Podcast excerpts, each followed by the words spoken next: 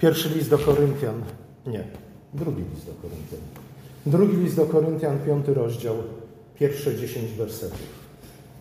Wiemy bowiem, że jeśli zostaniemy, zostanie zniszczony ten namiot naszego ziemskiego mieszkania, to mamy budowlę od Boga, dom nie ręką uczyniony, wieczny w niebiosach. Dlatego w tym wzdychamy, pragnąc przyodziać się w nasz dom z nieba, jeśli tylko zostaniemy znajdzieni odziani, a nie nadzy. Bo my, którzy jesteśmy w tym namiocie, wzdychamy obciążeni, ponieważ nie pragniemy być rozebrani, ale przyodziani, aby to, co śmiertelne, zostało wchłonięte przez życie. A tym, który nas do tego właśnie przygotował, jest Bóg, który nam dał też ducha jako zadatek. Tak więc mamy zawsze ufność, wiedząc, że dopóki mieszkamy w tym ciele, tułamy się z dala od Pana. Przez wiarę bowiem kroczymy, a nie przez widzenie. Mamy jednak ufność i wolelibyśmy raczej wyjść z ciała i zamieszkać u Pana. Dlatego też zabiegamy o to, żeby się Jemu podobać, czy mieszkamy w ciele, czy z Niego wychodzimy. Wszyscy bowiem musimy stanąć przed Trybunałem Chrystusa, aby każdy otrzymał zapłatę za to, co uczynił w ciele, według tego, co czynił, czy dobro, czy zło.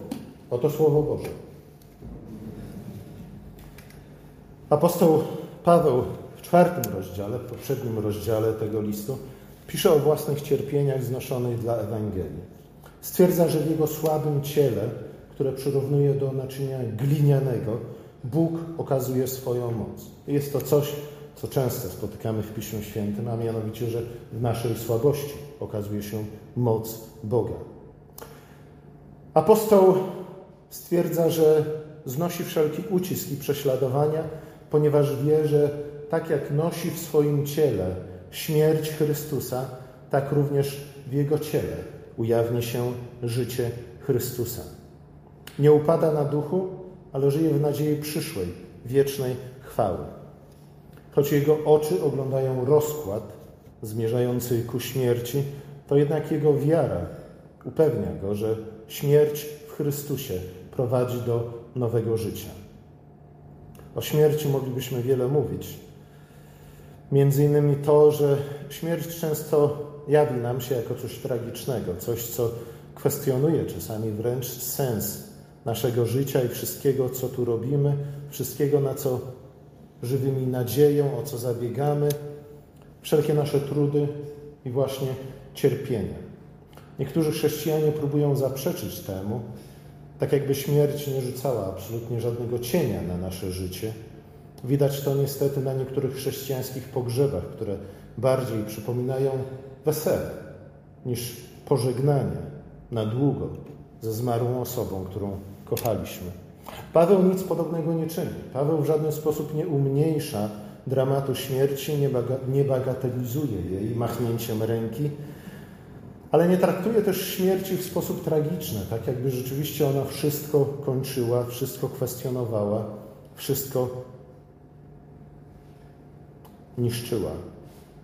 Wskazuje raczej na moc Boga, która jest obecna w naszym życiu, ale która jest obecna również w naszej śmierci. I słuchajcie, tutaj naprawdę zachęcam Was do tego, abyście od czasu do czasu przejrzeli jeszcze raz, przejrzeli jeszcze raz katechizm heidelberski, bo dokładnie od tego stwierdzenia on się rozpoczyna. Od tego, że i w życiu, i w umieraniu należymy do Boga. Śmierć dla Pawła jest przejściem od życia doczesnego do życia wiecznego. I wydaje mi się, że właśnie ten początek piątego rozdziału drugiego listu do Koryntian w pewnym sensie pozwala nam zrozumieć naturę, charakter tego przejścia od życia tu i teraz, od doczesności do wieczności.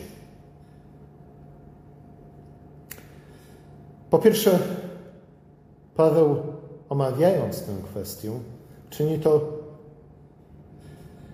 czy też omawiając te dwa sposoby myśl, y, życia to nasze życie tu i teraz, które nazywa życiem w ciele, i to nasze przyszłe życie, stwierdza, że ten pierwszy, to nasze życie w ciele jest podrzędnym, jest doczesnym, ustępującym sposobem życia w stosunku do tego drugiego. Dlatego też nazywa go ziemskim namiotem, a tamten sposób bycia nazywa budowlą domem Boga, domem w niebie, nie rękami ludzkimi zbudowanym, ale domem wiecznym. Słuchajcie, to wydaje mi się, że to wydaje mi się być pewnego rodzaju wskazówką, jak mamy na to patrzeć. Nie, oczywiście jest to pewna metafora. Pytanie, czy odnosi się tylko i wyłącznie do zwykłego porównania pomiędzy namiotem i budową. Oczywiście w tamtych czasach namioty były trochę solidniejsze niż obecnie namioty, które używamy. Stanowiły jednak konstrukcję przenośną, składaną, mniej odporną na czynniki atmosferyczne. W pewnym sensie to również powinno nakierować nas na właściwy sposób myślenia o tym, do czego Paweł tutaj się odnosi. Wydaje mi się, że w jakimś sensie przynajmniej, w jakimś stopniu Paweł porównuje przy, z jednej strony przybytek zbudowany przez Mojżesza, a z drugiej strony świątynię Salomona. Jedne i drugie były otoczone, czy też wypełnione chwałą Boga. Jedne i drugie służyły koniec końców temu samemu celowi. A jednak przybytek Mojżesza, który był namiotem, koniec końców, był w porównaniu do świątyni Salomona jednak mniej chwalebny. I słuchajcie, w podobny sposób powinniśmy myśleć o naszym życiu tu i teraz i o naszym przyszłym życiu. Będzie to z jednej strony przemiana, ale z drugiej strony jak najbardziej kontynuacja. Będzie to przyszłe życie bardziej chwalebne, bardziej realne niż to doczesne, a jednak w pewnym sensie będzie ono kontynuacją, będzie skutkiem, wynikiem i owocem tego naszego życia tu i teraz. Jeśli w ten sposób spojrzymy na śmierć i życie przyszłe, to zobaczymy, że śmierć nie jest w żaden sposób przekreśleniem naszego życia tu i teraz. Nasze życie tu i teraz będzie miało wieczne skutki i wieczne konsekwencje. Słuchajcie, często tak bywa, że mimo tej perspektywy, perspektywy nieuchronnej śmierci, zakończenia tego życia tu i teraz, doczesnego i cielesnego, często jednak ten nasz świat i to nasze życie tu i teraz w ciele jawią się nam jako coś bardziej realnego i solidnego niż to życie przyszłe, które określamy jako duchowne czy też duchowe. A zatem coś bardziej ulotnego, coś bardziej eterycznego. Ale Paweł mówi: Słuchajcie, jest dokładnie na odwrót.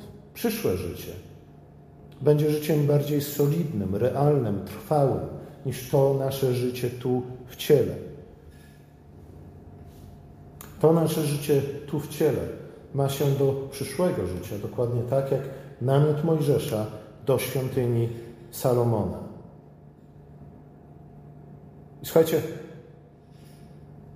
to przyszłe życie, to, to doczesne życie również jest określane często w Piśmie Świętym podobnie jak przybytek Mojżesza, a więc ten namiot, o którym mówi tutaj apostoł, do cienia rzeczy niebiańskich. Pan Bóg, jak pamiętacie, zabrał Mojżesza na górę i tam mu ukazał plany przybytku, który miał zbudować, ale jak wiemy z listu do Hebrajczyków, były to plany narysowane w oparciu o świątynię, która istniała w niebie. A zatem nie bez powodu Nowy Testament nazywa właśnie i to zarówno przybytek Mojżesza, jak i świątynię Salomona i późniejsze świątynie jako cienie tych, tej świątyni, która była w niebie. W ten sposób mamy myśleć o życiu teraźniejszym, doczesnym i życiu przyszłym. Ale to również pozwala nam zrozumieć relacje pomiędzy jednym i drugim. To, co ziemskie, ma przemienić się na podobieństwo tego, co niebiańskie. To, co ziemskie, to, co cielesne, to, to, to co doczesne i teraźniejsze, jest budulcem, który Pan Bóg używa, aby zbudować to, co niebieskie. Mówiąc o przyszłym życiu, apostoł posługuje się również metaforą ubrania. I stwierdza, że nowe ubranie, które otrzymamy w przyszłości w Chrystusie, założymy na nasze obecne ubrania. Mówi, słuchajcie, nie będzie takiego momentu, w którym bylibyśmy całkowicie nadzy. To nie będzie tak, że zdejmiemy to ubranie, które nosimy teraz, będziemy przez jakiś krótki moment nadzy, a potem założymy to nowe ubranie. Nie. To może wydawać się sprzeczne z naszymi zwyczajami, niemniej jednak to nowe ubranie założymy na to stare ubranie, które w tej chwili nosimy. Słuchajcie, te dwa zestawy ubrań są kolejną metaforą, którą posługuje się apostoł. Z jednej strony to ubranie, które nosimy, symbolizuje życie obecne. To ubranie, które założymy, symbolizuje życie przyszłe. Obecnie wzdychamy, jak mówi apostoł, pod ciężkim brzemieniem. Ze względu na to, że jeszcze nie nosimy tego przyszłego ubrania, ze względu na to, że nasze życie tu i teraz jest podobne do mieszkania w namiocie, a nie w solidnym budynku. I słuchajcie, tu przychodzi często pewna pokusa. Pokusa do tego, aby mimo wszystko jednak gardzić obecnym życiem. Gardzić tym, co Bóg daje nam tu i teraz. Postrzegać to nie tylko jako liche, ale wręcz jako przeszkodę do tego, aby osiągnąć to, co przyszłe.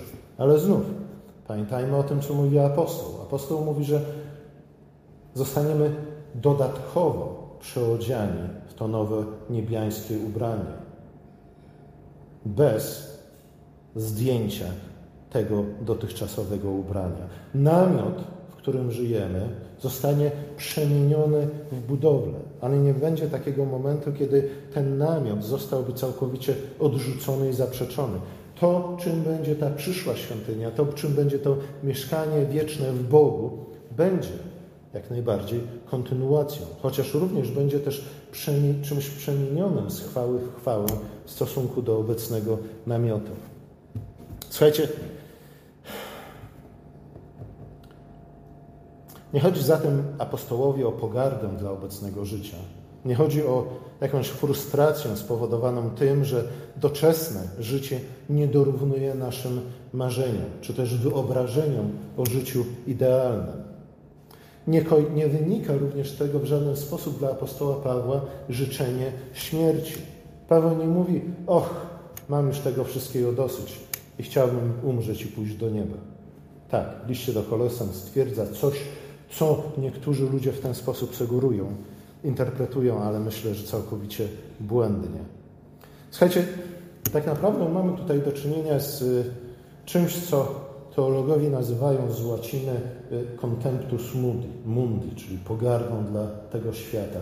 Ale musimy we właściwy sposób rozumieć, czym jest ta pogarda dla obecnego świata. Chodzi o coś, co znajdujemy w Piśmie Świętym dość często. Zatem o stwierdzenie, że to życie przyszłe będzie niewspółmiernie lepsze i bardziej chwalebne niż to życie doczesne.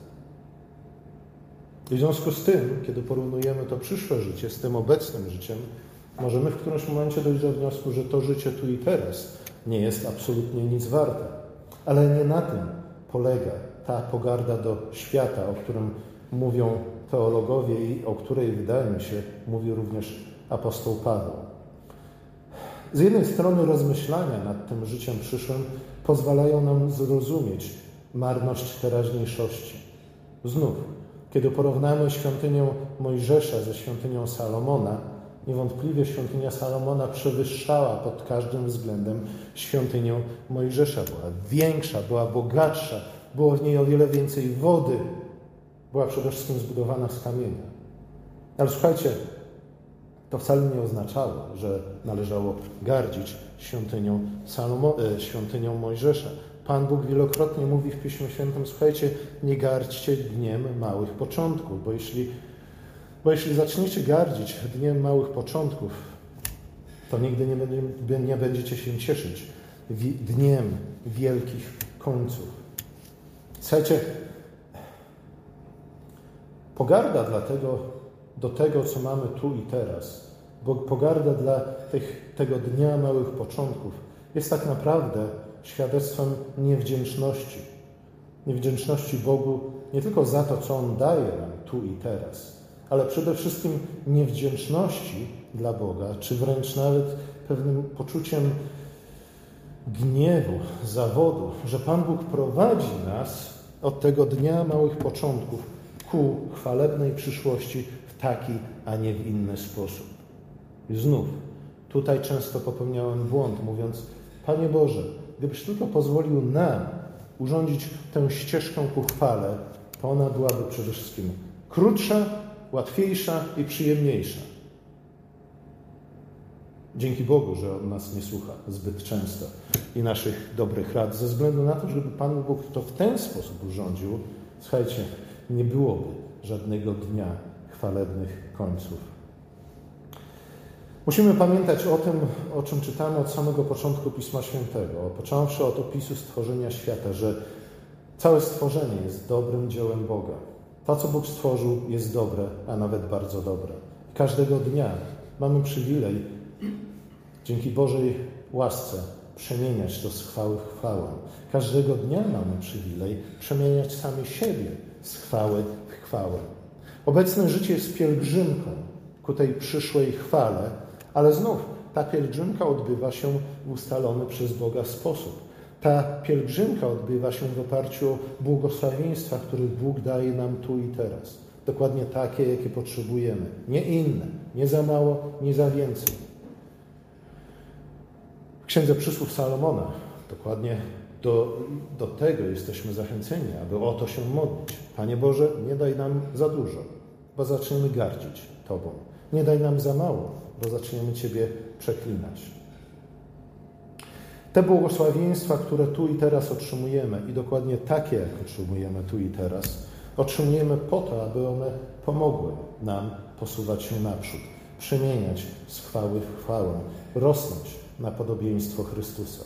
Ale znów, z drugiej strony, oprócz tego i tej pokusy, żeby gardzić dniem małych początków, żeby gardzić tym namiotem, w którym teraz żyjemy i położyć się na łóżku, marząc o niebieskich migdałach, może pojawić się w naszym życiu inna pokusa, o której właśnie, przed którą również przestrzega nas i apostoł, i teologowie, mówiąc o pogardzie dla tego świata. A mianowicie, że zbytnio przywiążemy się do tych błogosławieństw, które Bóg daje nam tu i teraz.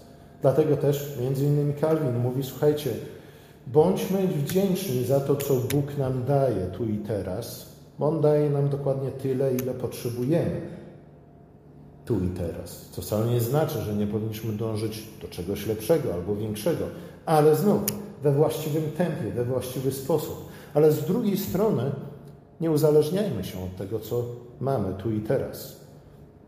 Żeby przypadkiem rzeczy tego świata, które są dobre same w sobie, nie przesłoniły nam widoku tej przyszłej chwały. Żeby rzeczy tego świata, które są dobre same w sobie, nie zniewoliły nas. Słuchajcie, zbytnie przywiązanie i ta pokusa pojawia się w naszym życiu, zwłaszcza wtedy, kiedy nam się dobrze powodzi. Zwłaszcza wtedy, kiedy nie musimy się zbytnio martwić o to, o to, co mamy włożyć do garnka. Kiedy mamy dobry dom, kiedy już się fajnie urządziliśmy, jak ten człowiek z przypowieści, który mówi: Oj, tak mi się dobrze wiedzie, że muszę zburzyć wszystkie moje stodoły i zbudować jedną nową wielką. Nie, słuchajcie, ta pokusa pojawia się w naszym życiu. I ona może nas niestety również, ona również może nam przeszkodzić w tej naszej pielgrzymce do przyszłej chwały. Mamy znosić biedę w pokoju i cierpliwości, a dostatek z umiarkowaniem, mówi Calvin, wypowiadając się na ten temat. A więc z jednej strony, kiedy nam jest źle, bądźmy cierpliwi, ale kiedy nam jest dobrze, nie myślmy, że złapaliśmy już Pana Boga za nogi. Apostoł mówi: Słuchajcie, nie chodzi zatem o ani z jednej strony całkowite zanegowanie życia w ciele, ale też z drugiej strony nie powinniśmy się zbytnio przywiązywać do tego, jak nam się tu i teraz powodzi, jeśli nam się powodzi. Mówi, to jest proces podobny do z jednej strony przemiany budynku przybytku Mojżesza w świątynię Salomona, ale z drugiej strony Trzecie, jeśli o tym mówimy już, to zwróćmy uwagę na to, że ten najważniejszy element, ta najważniejsza część jednego i drugiego, to było co? To była Arka Przymierza, nie? I ona pozostała ta sama w jednym i w drugim. Ta arka, która symbolizowała serce człowieka pobożnego i symbolizowało serce narodu Bożego. Nie? A zatem znów mamy jak najbardziej przemianę razem z kontynuacją. Z drugiej strony,